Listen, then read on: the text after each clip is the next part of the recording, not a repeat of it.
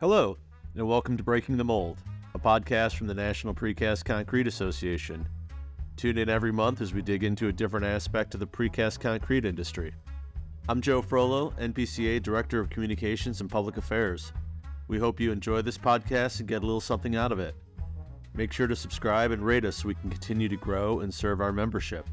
Today, we're going to be talking about strategies for how and when to open new markets.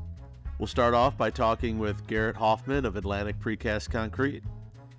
Later in the show, we'll hear from NPCA's Hugh Martin, along with Mark Snyder of Pavement Engineering and Research Consultants. They're going to focus specifically on opportunities with precast concrete paving slabs. Let's get started. Hey, Garrett, thanks a lot for joining us today. Joe, thank you so much for having me on here, man. I appreciate that. So here at NPCA, we get calls, you know, weekly, if not a couple times a week, from people who are looking to start up a precast concrete facility and and look into what sort of products, look into what sort of production process that uh, they should start out with. But we're talking about analyzing your market. We're talking about for, for those who are just starting out, you know, what what are the more simple products that, that precast facilities produce and that you found is a good starting place to sort of start start building your company portfolio? So when you're just starting out or you're looking for sort of, you know, some basics here, obviously you want to know your markets. You want to know what is what's being made in your area, in your region, you know, whether it's very um, housing centric, whether it's more of commercial. Uh, you want to get a temperament for that, as you would with any market, you know. Some good kind of starter products, as it were, are flat work, generator, pads, any sort of um, base slabs are always a great uh, jumping off point. I've been at companies before where you go through periods uh, where people are, are ordering generators for uh, you know storm situations and uh, or backup standby generators. Uh, those are always a hot seller for me. Commercial light pole bases or pole bases in general, I have always found to be uh, to be a great jumping off uh, product line uh, for precasters. Um, the buy-in for it is not the most expensive that I've ever seen. You know, it's fairly low cost to get started on that product line. The the reward if you're doing it successfully, it, it pays out pretty quickly there. But I mean, really, it's all about it's all about where you're lo- where you're located. You know, um, you got to know what's around you in terms of precast. You got to ha- you got to feel that temperament for it. And once you get that temperament, you can feel it out. Or, or, or am I in a city area where we're putting a lot of manholes and stormwater treatment structures in. Are we in the suburbs and there's a, a large uh, potential cemetery or, or, burial field going next to me? Maybe I want to look in the burial vaults. So it's very much location driven before anything else, I'd say. Yeah, it's a good thing that, and, and most people who are going to start a, a precast concrete manufacturing facility, they're going to have a little bit of experience in the in the business and and know what they want to do from the start. But it's it's always a growing experience and and it's sort of a chicken and egg you know? You may have what you want to construct but it's not what your market wants wants from you. Do you look at uh, like what the government wants what private industry wants? Where's where's like the easiest pickings when you're first starting out? Uh, I'd say easiest pickings is not going to be government, um, and it's only for the reason is, uh, historically speaking, you know, when you run into government jobs, state jobs, there's a lot more requirements for it. It depends on how much you're willing to put into it in that startup period. You know, you run into people and they may just not have the resources to devote to uh, all the stringent requirements the state or the federal re- levels require. And that's okay. Certainly nothing wrong with that.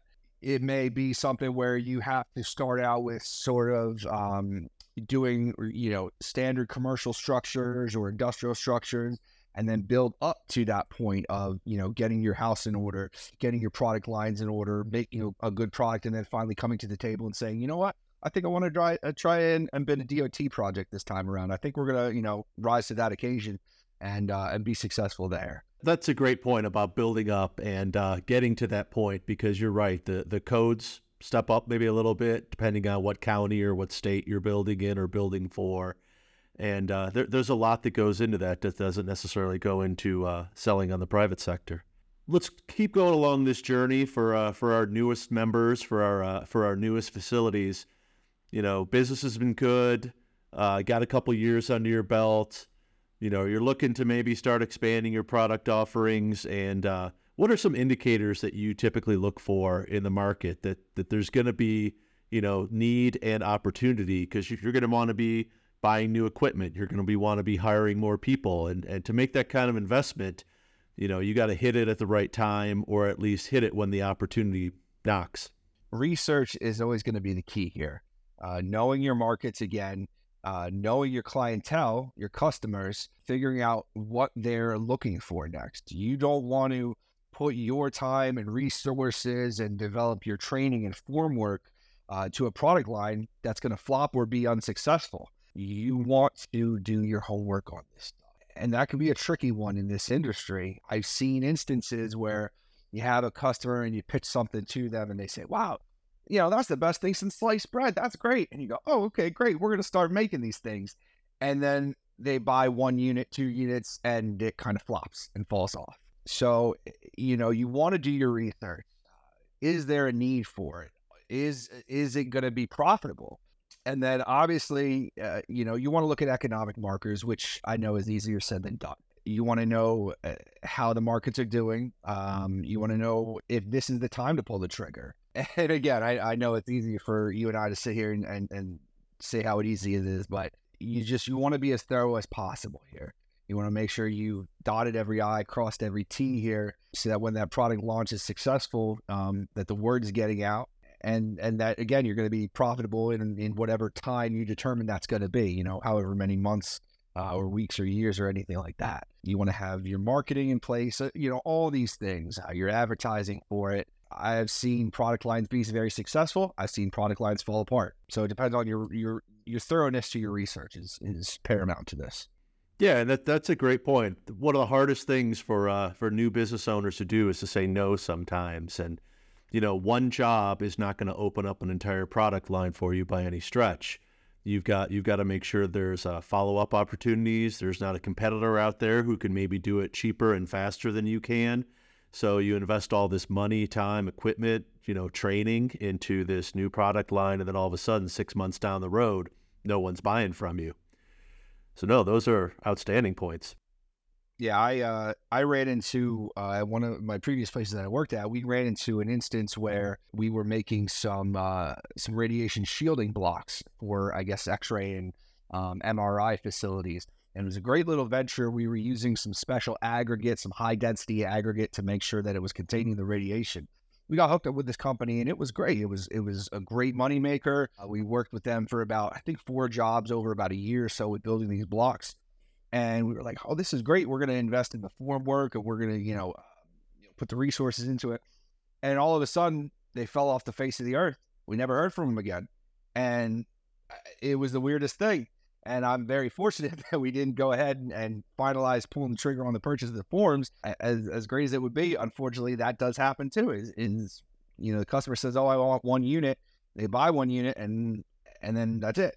So Switching to the macro a little bit, talking about the industry in general, you know, there's a lot of opportunity with the uh, the bipartisan infrastructure bill. There's a lot of investment on the federal, state, and, and local level going on. You know, people are coming out of COVID. They've had a few years now where I think jobs are uh, becoming a little more opportune if if if you're hitting the market uh, correctly and and you know working your tail off out there. But where do you see precast moving as far as new product lines, new applications? Where where do you see uh, our membership as a whole maybe looking five, ten years down the line, and and and what opportunities could come their way? I think, for back of, lack of better verbiage, the sky is the limit here, and it really just depends on I think how open precasters are to building and developing new product lines. That's really what it comes down to. You will have instances where personnel will have a bid come through for something that is totally off of the radar of what they typically build. And some of these precasters may look at it and say, nope, we're not even, I'm not even going to open that file. I'm not even going to entertain that thought. We make product A, B, and C here, and that's it.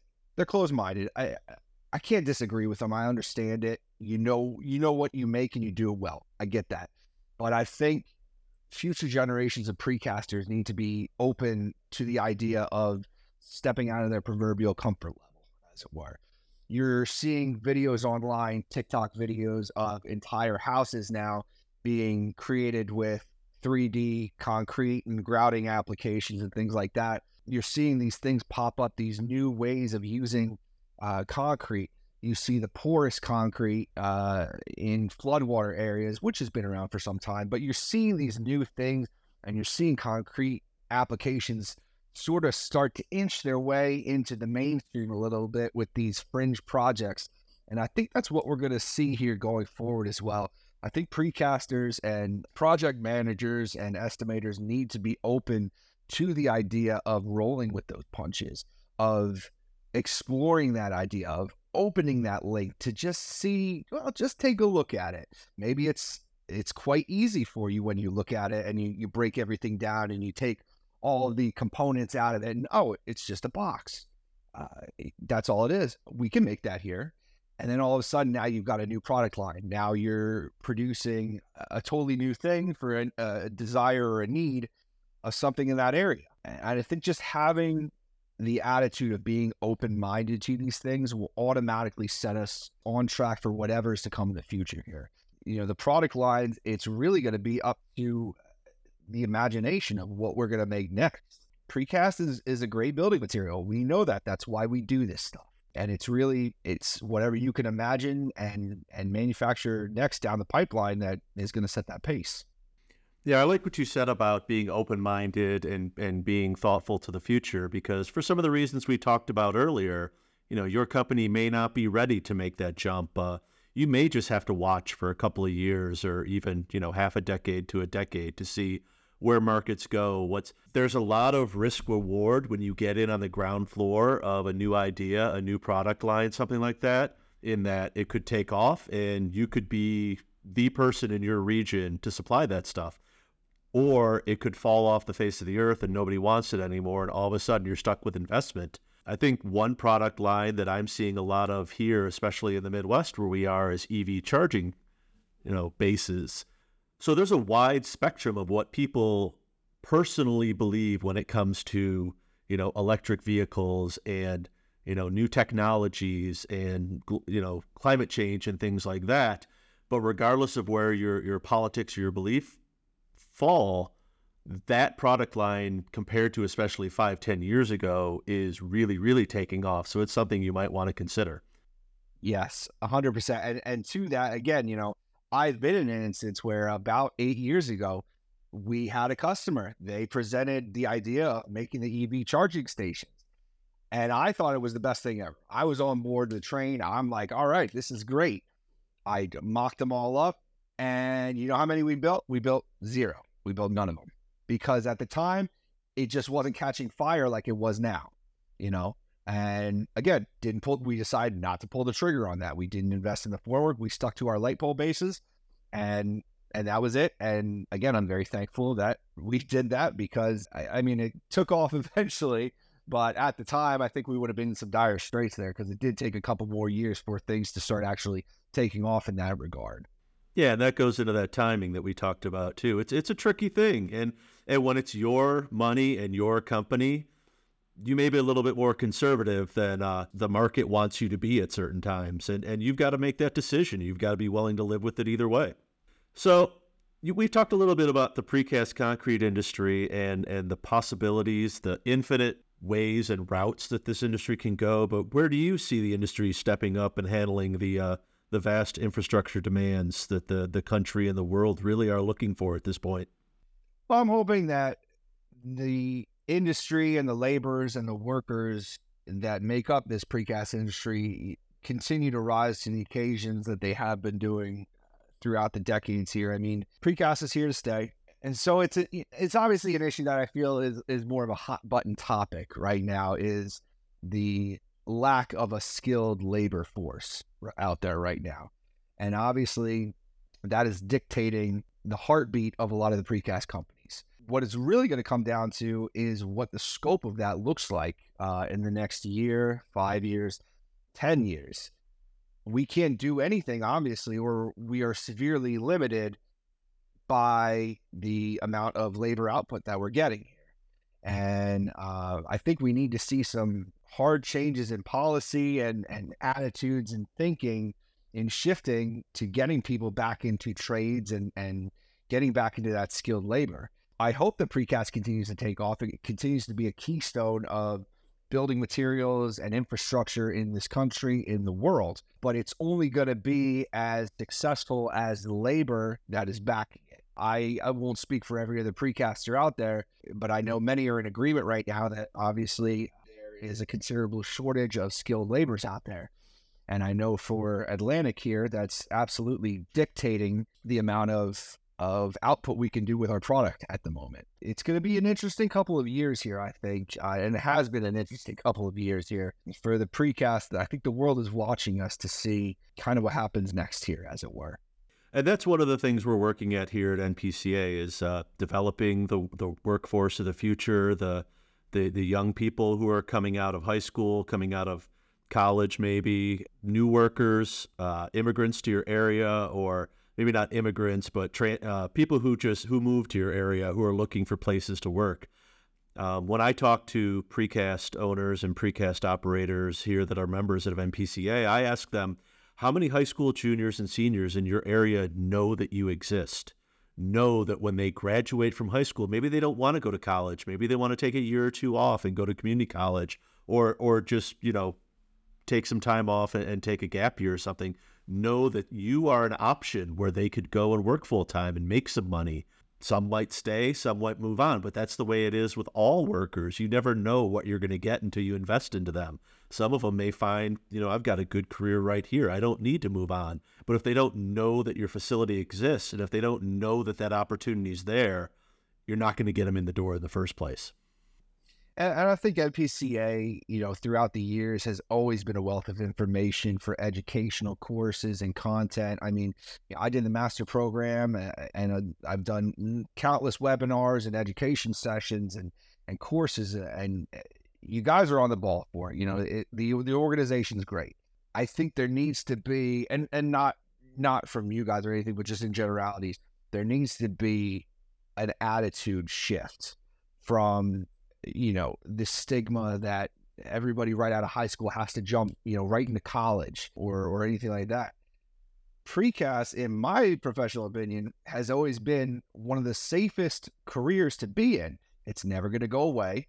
Uh, I don't want to say that it's recession proof completely, but I will say it's recession resistant. It's a very stable industry, or it can be a very stable industry for a long term career.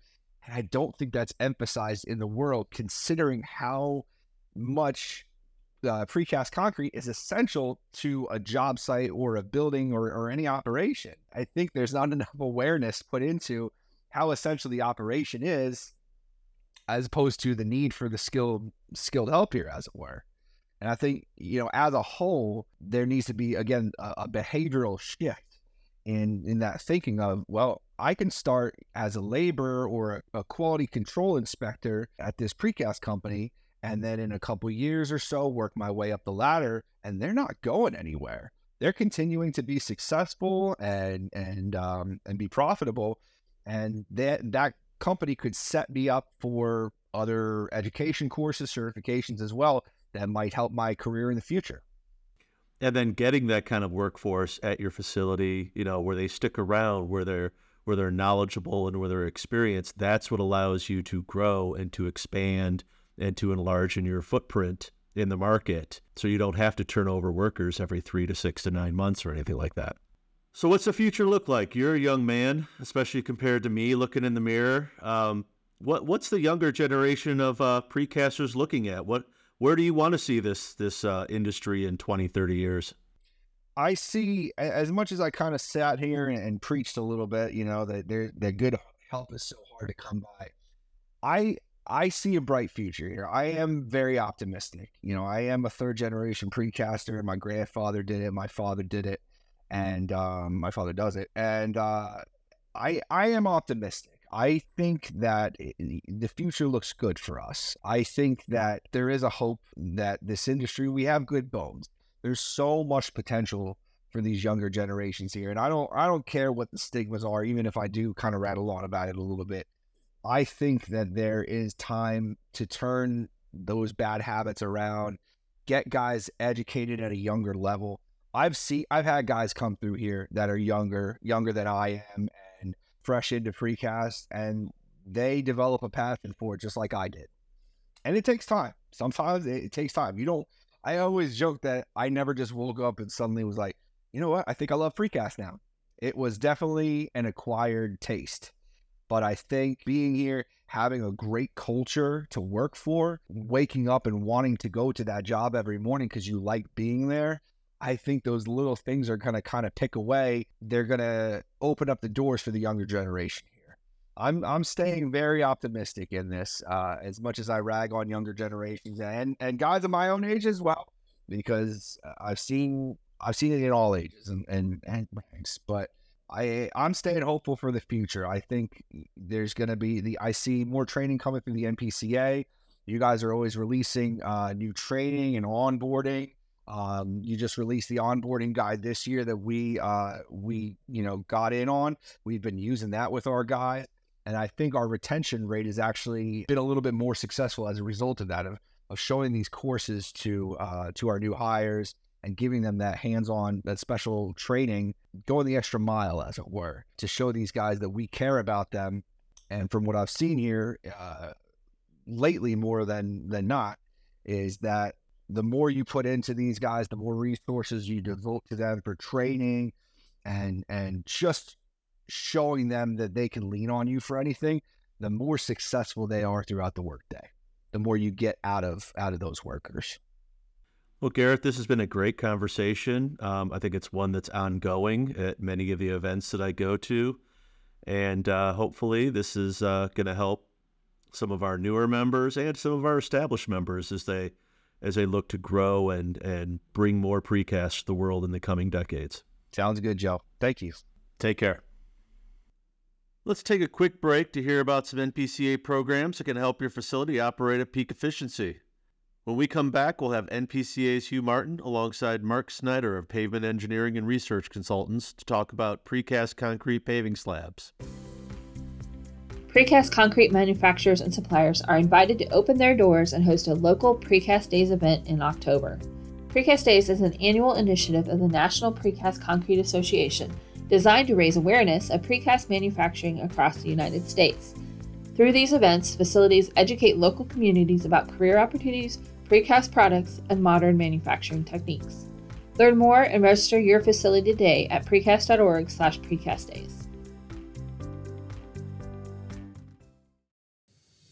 NPCA once again is offering a series of free webinars designed specifically for engineers, departments of transportation personnel, and others who specify construction projects. Hear from the industry's best and brightest minds on precast concrete applications and benefits. Earn professional development hours while learning how precast products can help you meet project goals quickly and efficiently. Sign up today at precast.org/specifiers. Well, hello, Mark. Welcome to the podcast. Thanks, Hugh. Thanks for inviting me to join in today. Well, for today's discussion on jointed precast concrete pavement, I'd like for you to first give us a brief introduction of precast concrete paving slabs. Um, what are they and how are they used? That's a good place to start. Precast pavement slabs are well, prefabricated, engineered paving slabs. They've been designed to uh, emulate cast in place concrete in terms of the panel dimensions and the surface geometry, the fact that they've got load transfer systems, etc. But they are fabricated in advance rather than being cast into the field.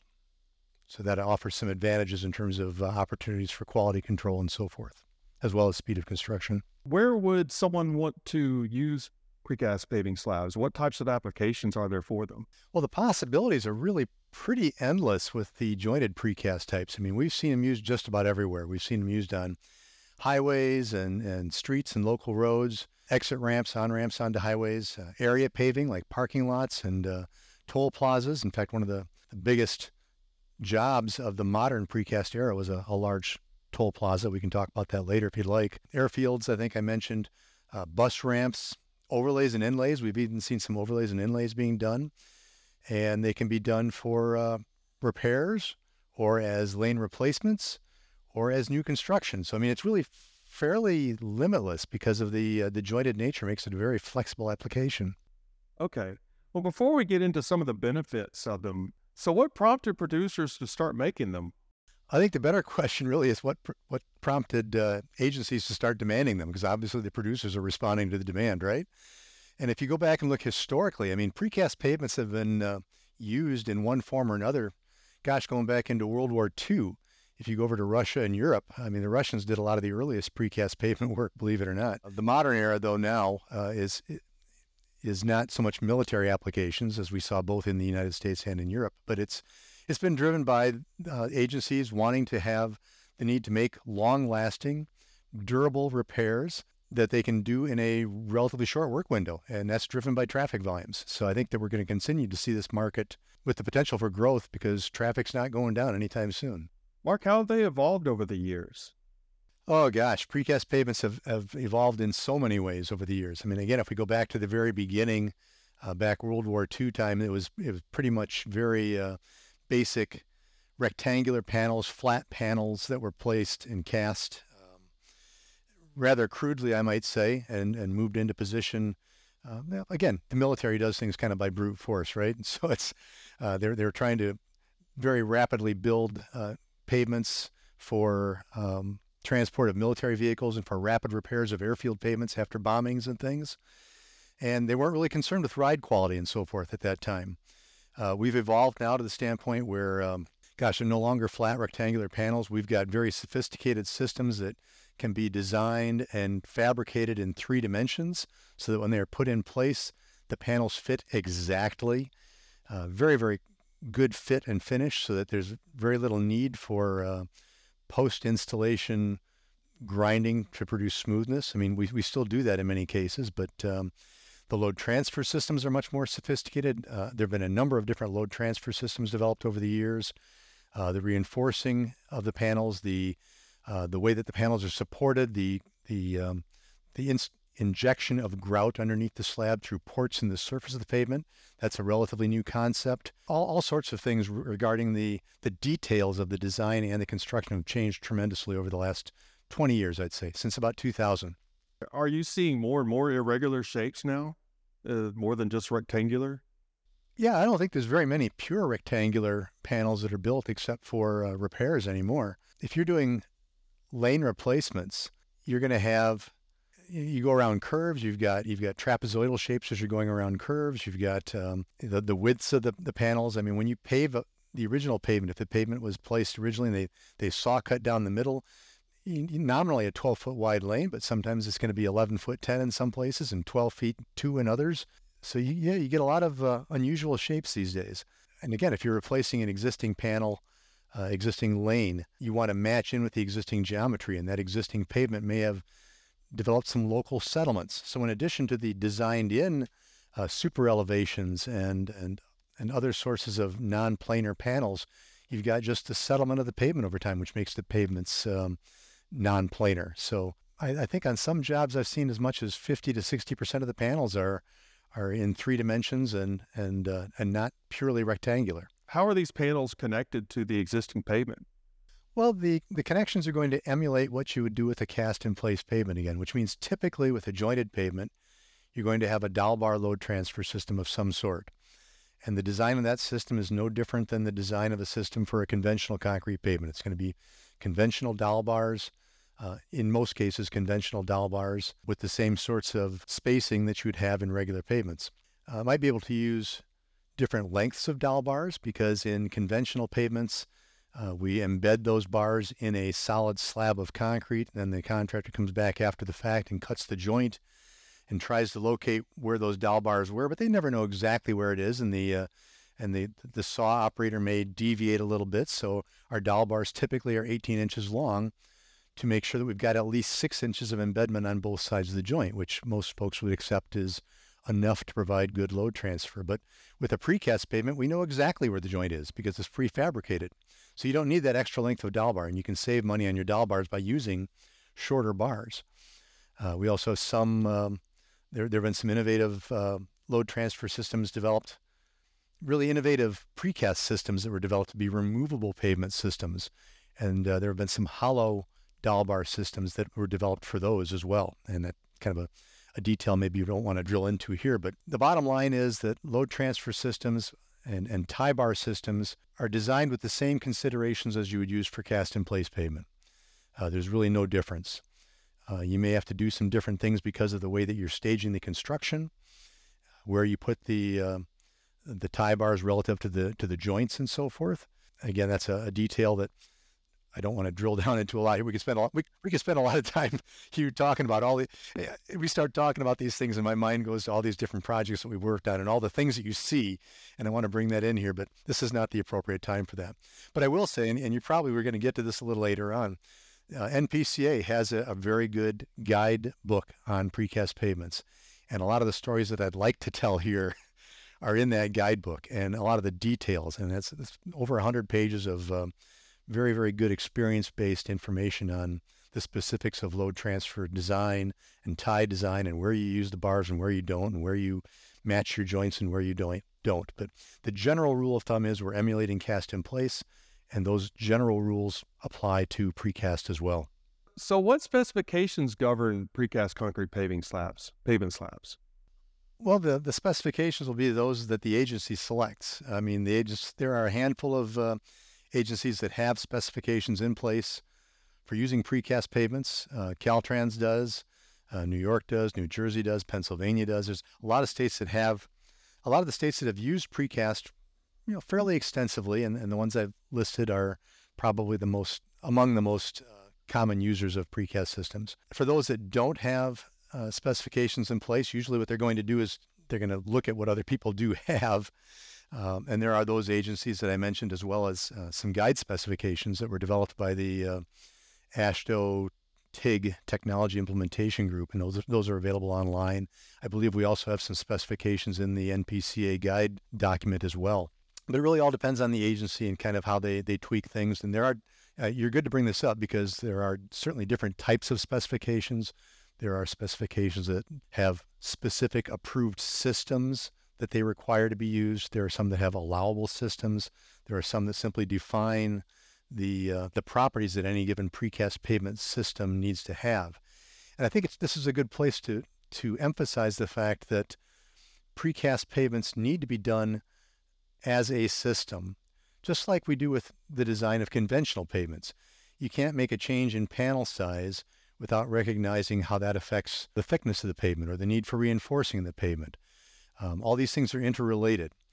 So if any agency does have an, an open type of a specification that allows the contractor to develop their own system or to pull in different components that they think might work for this particular job, usually then the agency is going to have a requirement that the contractor would demonstrate that system prior to actually beginning construction. They'll have to build a test strip of some sort. And that test strip, again, is going to not only demonstrate the system, you know, and, and that the agency may test load transfer efficiency across the joints and the width of the joints and these kinds of things that they think will impact the performance. But they'll also be looking at how the contractor installs it. So they're, they're, they're basically a dry run for both the system and for the install, installers as well. You get away from a little bit of that if the agency just has already pre-approved systems that uh, that they specify. But there are there's a lot on specifications. And again, I'm going to go back to that NPCA guide. There's a whole chapter in the guide on specifications and the pros and cons of different kinds of specifications. So I would encourage the listener to take a take a look there for more details. So what benefits do precast paving slabs provide over other types of pavements? I know we've kind of gone into some of this, into the speed of installation and things like that, and uh, also increased durability. What are some other benefits? Well, I think those are the primary two. I mean, that's why precast gets specified because the agency has a need to do something quickly, but they don't want something that's quick and then they have to come back again and do it again next year or two years from now or even five years from now. So it, it is about the speed of installation in a short work window. It's about durability. The potential for durability, I'd, I'd say there are other benefits as well. Um, load carrying capacity. Again, if you're looking at a precast concrete slab versus uh, someone dumping a bunch of asphalt down there very quickly, um, you know, the asphalt might get you out of the out of the problem for the short term, but it's not going to have the load carrying capacity uh, for the same thickness that the concrete will. Another benefit is going to be the extending of the construction season, because if you have cast in place concrete, you may be limited to the types of weather you're able to construct in, whether it's particularly cool weather that might slow the curing rate of, of cast in place concrete, or even uh, slightly rainy weather where you wouldn't want to be putting in fresh concrete. I mean, you don't want to be putting in precast in a hurricane condition, but but certainly you've got a much more um, broad range of weather conditions that you can successfully install precast in because of the fact that the slab is already at full strength. Uh, you don't need to cure it. So those are some of the benefits for the agency. Uh, the contractor uh, has benefits in terms of the fact that you're not having to test product in the field. You're not running air tests and slump tests and breaking beams and stuff. This has already been done ahead of time.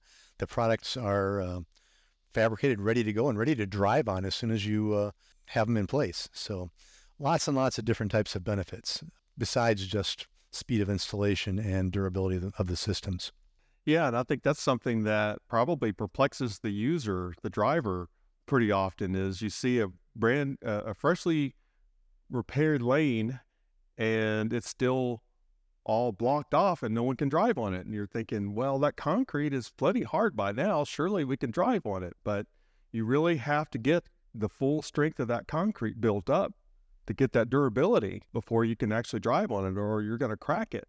Also too the durability aspect uh, that kind of dawned on me while we were while we were talking is the concrete you you have to remedy the problem that caused the concrete paving to fail in the first place.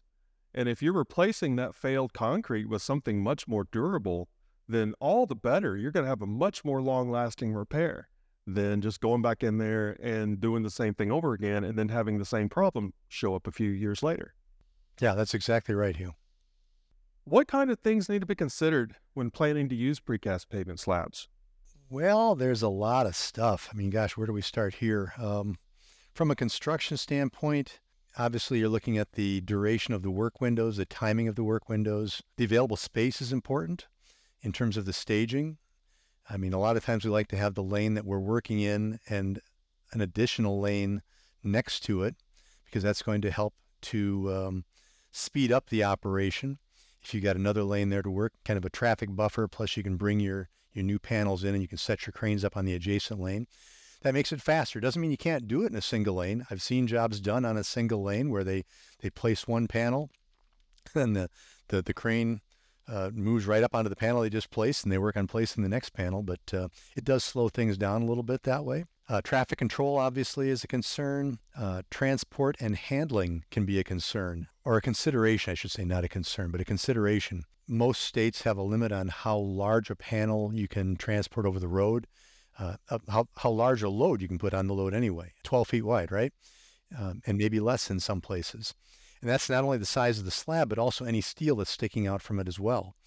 So that's going to put a limit on the, the size of the panels you use. And if you're putting in panels that are you know, a full lane width wide, uh, 12 feet wide, you can't really have any steel sticking out of them. So maybe that's going to affect the types of dowel bars and tie bars you have. You might be using a two-part tie bar where you're embedding basically a half of a tie bar with a threaded receptor on it. So that when you get it out to the field, then you, you screw the other half of the tie bar in place. Um, that allows you to, to transport a full-size panel out there. So those sorts of things. The size of the equipment that you're using out there. What, what equipment does the contractor have available for for placing the panels. That may affect the design if they don't have the equipment to handle large slabs or if the job site is such that it's not going to allow the use of tall cranes or you're working under overpasses and things like that, that's going to affect the size of the panels that are being used. It's, that's especially true at, at airfields where, I mean, with airfields, we tend to have much larger panels anyway. I mean, you might have panels that are up to, uh, if, they, if they made them full size, 25 by 25 and, and fairly thick, that's a really heavy slab. And to lift that really heavy slab, you need to have a really large crane. Uh, you'd also have to probably set up your fabrication on site because you'd never be able to haul something like that over the road.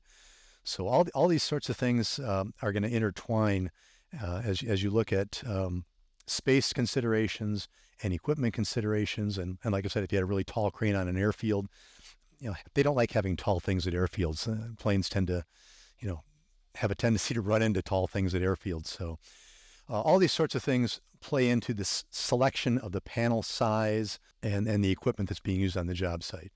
So lots and lots of different factors to consider. And again, I'm going to I'm going to refer back. I'm going to plug. I'm going to shamelessly plug the NPCA guide again because there's much more information in there for specific, you know, highway applications, airfield applications, and so forth. We talked a little earlier about different shapes of panels and things. Is there any other or any special expertise or equipment re- required to fabricate precast slab panels?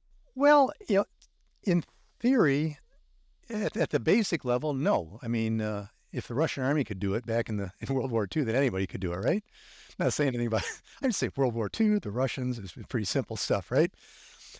Basic flat rectangular panels take no special expertise, right? You got to have some kind of a a lifting loop system in it for picking them up and moving them around, but there's no nothing really special about that. So at the simplest level, the answer is no.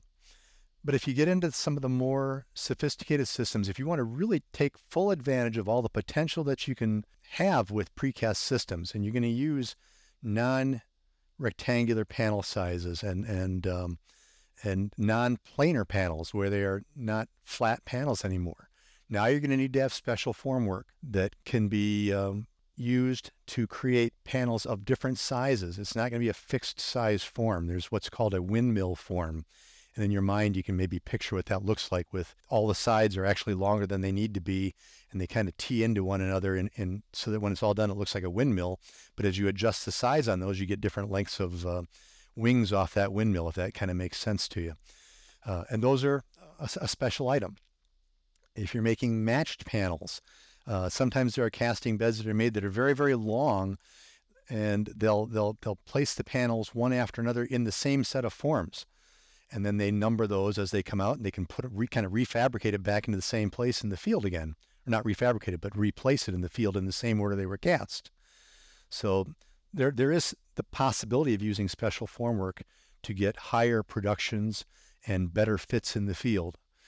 And as you use those special pieces of equipment and special formwork, then you're going to want to have people that are um, knowledgeable in using them as well. So you're going to need to have trained personnel. And I think you always want to have your best people on these jobs anyway, uh, even if for nothing else than making sure that all the embedded features, the lifting loops, are placed at the right locations inside the panels before the concrete is placed.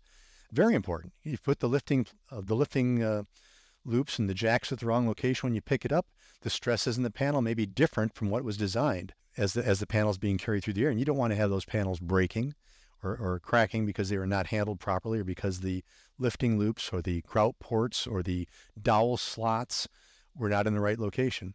It is potentially a very high precision operation to have good, high quality, modern precast panels in three dimensions. So, so the answer is yes and no. Everything from the simplest no expertise to the modern system, yeah, you got to have good people and good equipment.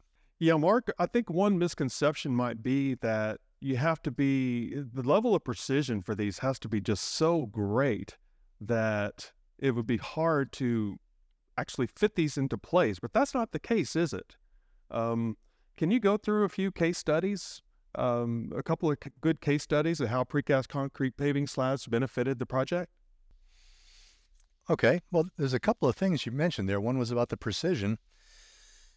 So let me address that first. Um, yeah, they do need to be fabricated very, very closely because we have most of the specifications agencies use require that the placement is such that your joints are no more or no less than a certain width. And certainly the last thing you want to do is get out to the field and have a, a slab that's supposed to go into a particular hole. They've got the hole cut and you bring the slab out and uh, either it's way too small, so your joint widths are way too wide, and that we can kind of live with. Some sometimes they can they can work around that. They may take it out and put it, put a proper sized one back in later. I'm sorry to interrupt you, but I was thinking of a joke. Cut it twice and it's still too short. Yeah, you're right, exactly.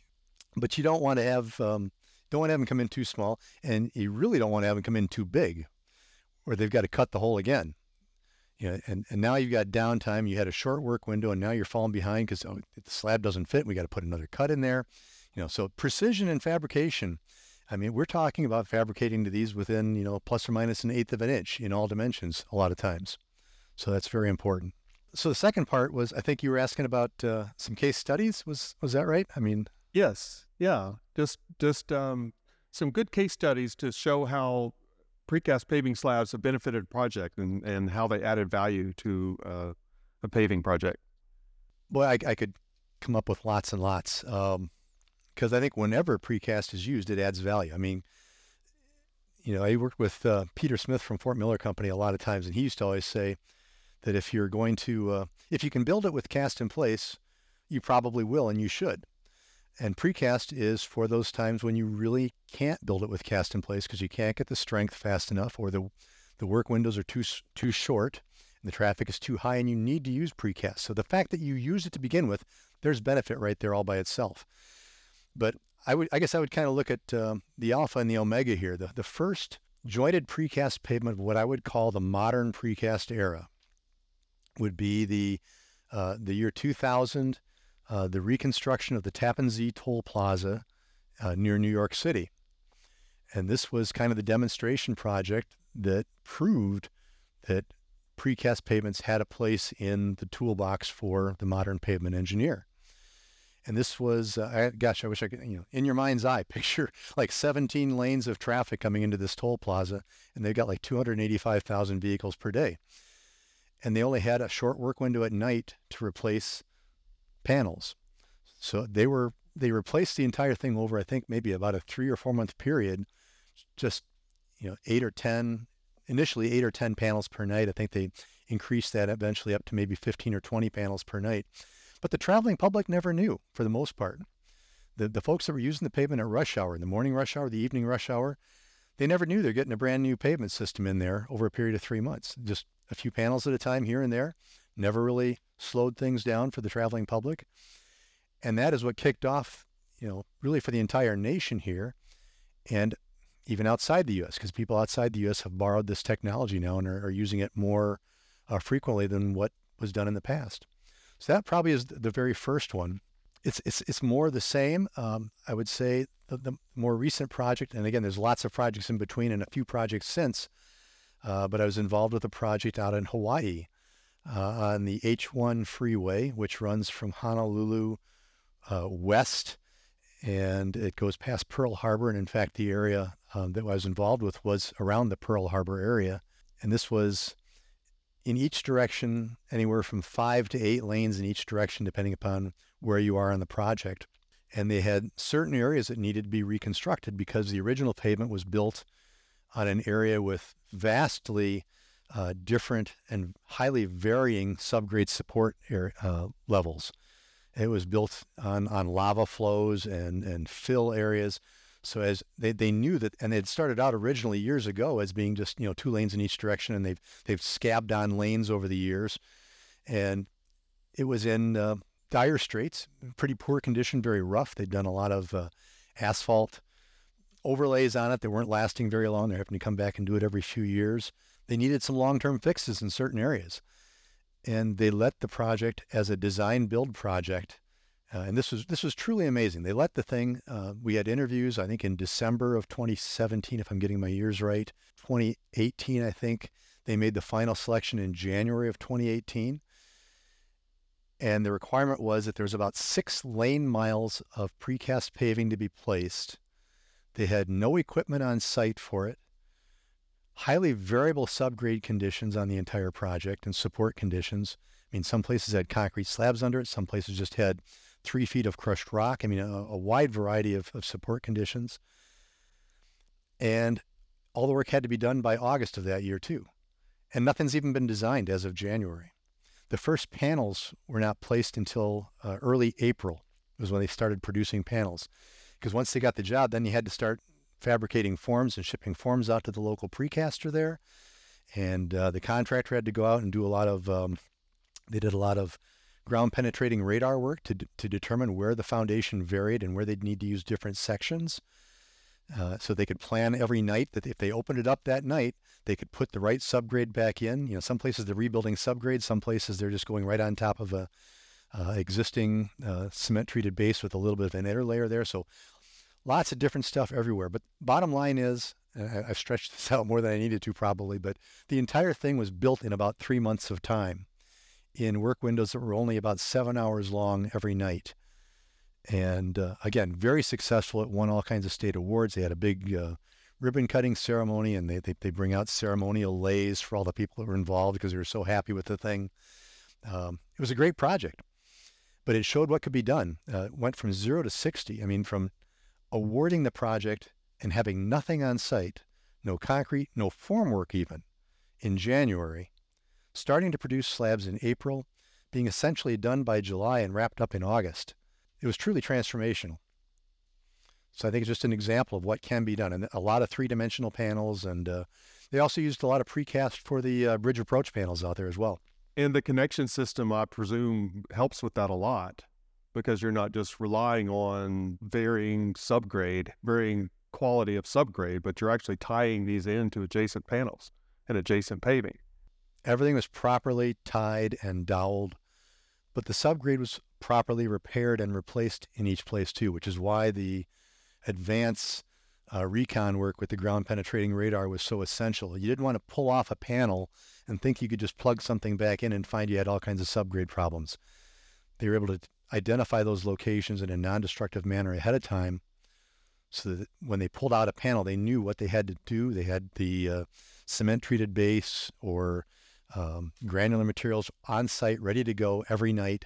So they pulled a panel out, they'd do the base repairs and plop the new panel in place and drive on it the next morning. Yeah. So, so arguably they solved the problem with the varying subgrade as well because yes. that all got improved as well. Yes, absolutely.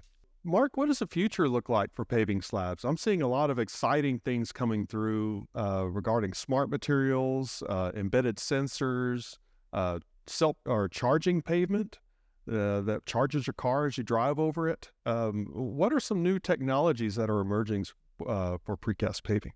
Well, you named you named probably uh, the the biggest headline ones right there. The the use for charging vehicles. Um, as they drive, or probably more commonly as they are parked. Uh, for example, at intersections and bus charging stations and things, we're seeing uh, the Europeans are doing a lot. If you go over to uh, Belgium and the Netherlands and, and, Germany, they have a lot of um, embedded inductive charging loops at, at uh, bus stops and um, at intersections and things where the vehicle pulls up and there's an embedded system there. And that helps in terms of charging the vehicles. It means that the vehicles can be less expensive eventually. When, if we have a network of these things, you don't need to have as big a battery in your car, right? And that helps to bring the cost of those cars down uh, if you're constantly recharging kind of as you're driving and as you're using it. So that's one of the one of the things. Uh, there's been some work done in the Netherlands, and I think a little bit here with a couple of test installations in the U.S. Uh, with solar panels embedded in in precast pavements. I know the Netherlands work was done with um, bike paths, but it's kind of a precursor towards using that for for highways. And of course, there's you know the, the you got to make sure the pavement's still functional. You have to have good surface friction, and I think that becomes kind of an issue with some of those. But there, there's certainly a lot of very exciting things happening. If you go out to the University of Iowa, not, excuse me, Iowa State University, uh, Dr. Halil Ceylan is doing some work with uh, heated precast pavements. They've got um, uh, conductive conductive concrete being used for casting the panels, and uh, these are hooked up as they're placed, and they can melt the snow off the pavement. So you don't need to have as much uh, worrying about snowplows and stuff. They're using it at airfields right now, but I think that the plan is eventually it might be something you would see for uh, parking lots and, and highway applications possibly. Weigh in motion systems, um, vehicle guidance systems as we're getting more and more into uh, self-navigating vehicles, uh, precast pavements. Precast pavements offer a special advantage over, I mean, you can put this stuff in any cast-in-place pavement too, right?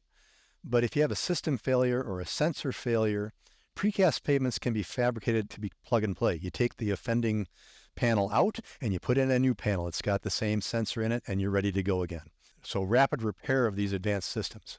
Yeah, or even upgrades. Because yes, as, as fast as technology is changing, in two or three years, they might want to replace the panel just because the uh, equipment needs an upgrade. Yeah, so there's, there's lots of exciting stuff. There's a lot of research going on, a lot of very smart people looking at doing things with precast because, like I said, that plug and play aspect makes it particularly attractive, I think. Well, Mark, this is all very exciting. Thanks for uh, sharing your time today. Oh, you're very welcome. Thanks for having me on. Any closing thoughts on precast concrete paving slabs that you'd like the listeners to know? I think it's very important when you consider costs to compare apples and apples. And I will guarantee you that if you, um, well, first of all, costs are going to vary depending upon uh, the size of the project and the complexity of the project, just like with anything else, right? You have the economies of scale. The bigger the project you have and the more panels you're placing, the closer those panels are to each other, um, the, the cheaper the unit cost is going to be per square foot or per square yard of pavement. Precast typically costs significantly more than cast in place. And this goes back to what Peter Smith used to always say if you can build it with cast in place, you probably will. It's a little more expensive because it's worth it, because you can get that durability and that speed of construction in a very reliable fashion with precast. Uh, it's more expensive than cast in place, but if you look at other rapid repair technologies, and you know the rapid set concretes and so forth are out there as well, if you can get the same quality you're going to have probably a relatively similar cost for cast in place as you do with some of these, uh, with some of the rapid set technologies as well. That's why I say you got to compare apples and apples. And people talk about precast being so expensive relative to cast in place. But if you need that time, that rapid construction in a short window, and you have to go to something that's a rapid polymer concrete uh, proprietary technology, that's going to be comparably expensive. So um, I would encourage people to look at that. So the, the cost issue, I think, sometimes gets overblown a little bit because if you need to go there, that's what it's going to cost you no matter what you use. I guess the other final thoughts would be I, I think that as we've kind of gone over here in this uh, podcast today, Hugh, is that um, I think there is a lot of potential with precast. There's a little bit of a fear factor with people. It's it's tough getting them over that first hump. But if you talk to the users of it, the folks that are using it successfully, you know, talk to the people in California, in New Jersey, in New York, in Ontario. There's a lot of folks using it. They can help guide you through things, and it is an excellent tool to have in the toolbox. And another tool for that toolbox for using it is that NPCA guide. I'm going to shamelessly plug it one more time because I think it's a really good document. There's a lot of really, really useful information in there. And the guide is free, right? It's a free download off the NPCA website. So I would encourage listeners to go to that. I'm glad you brought up the point about precast because I think when a lot of people think of precast, they think of precast structures, they think of utilities. I think it's the mindset of getting getting people used to the idea of precast as for paving as well, because like you said, um, the benefits that precast brings to paving is is are the same benefits that precast brings to just about any other project, which is the the speed of construction. Number one, Number two, the quality control. You have in-plant quality control because the business model for precast is to to turn over formwork. The quality of the product that you end up with is a lot greater than you end up with with a cast in place because just out of necessity of having to cure that concrete and to make it durable enough to withstand handling and shipping. Yeah, the potential for higher quality is certainly there along with the other benefits we talked about with extended construction season and reduced testing in the field and uh, you know kind of known quantities up front. You don't have as many surprises with precast as you may have with uh, cast in place. So once you get a look at the whole picture, precast begins to look a whole lot better at that point. I would say. Yes, and I think that that is uh, illustrated. One of the graphs we've got in that NPCA guide is it shows kind of the increase in the rate of precast paving over the years. It's been a pretty steep climb in the last 10 years. Uh, a lot of folks finding, as you would expect, you know, traffic volumes aren't going down uh, on a permanent basis anyway, significantly. We're seeing uh, higher rates of use of precast systems. I think that's the proof right there in, in and of itself. If, if it was just a flash in the pan thing, people would have tried it and they'd walk away. But we don't see that. We see that the, the market continues to grow. Thank you so much for joining us on our podcast today, and we appreciate you sharing your time and expertise on the subject. Hey, you're very welcome, Hugh. Thanks for having me. Appreciate being part of the team here. That's our show. We hope you enjoyed it and can take some ideas from it back to your place of work. Be sure to subscribe to this podcast and leave a rating to help us reach more people both inside and outside of our industry. See you next time on Breaking the Mold.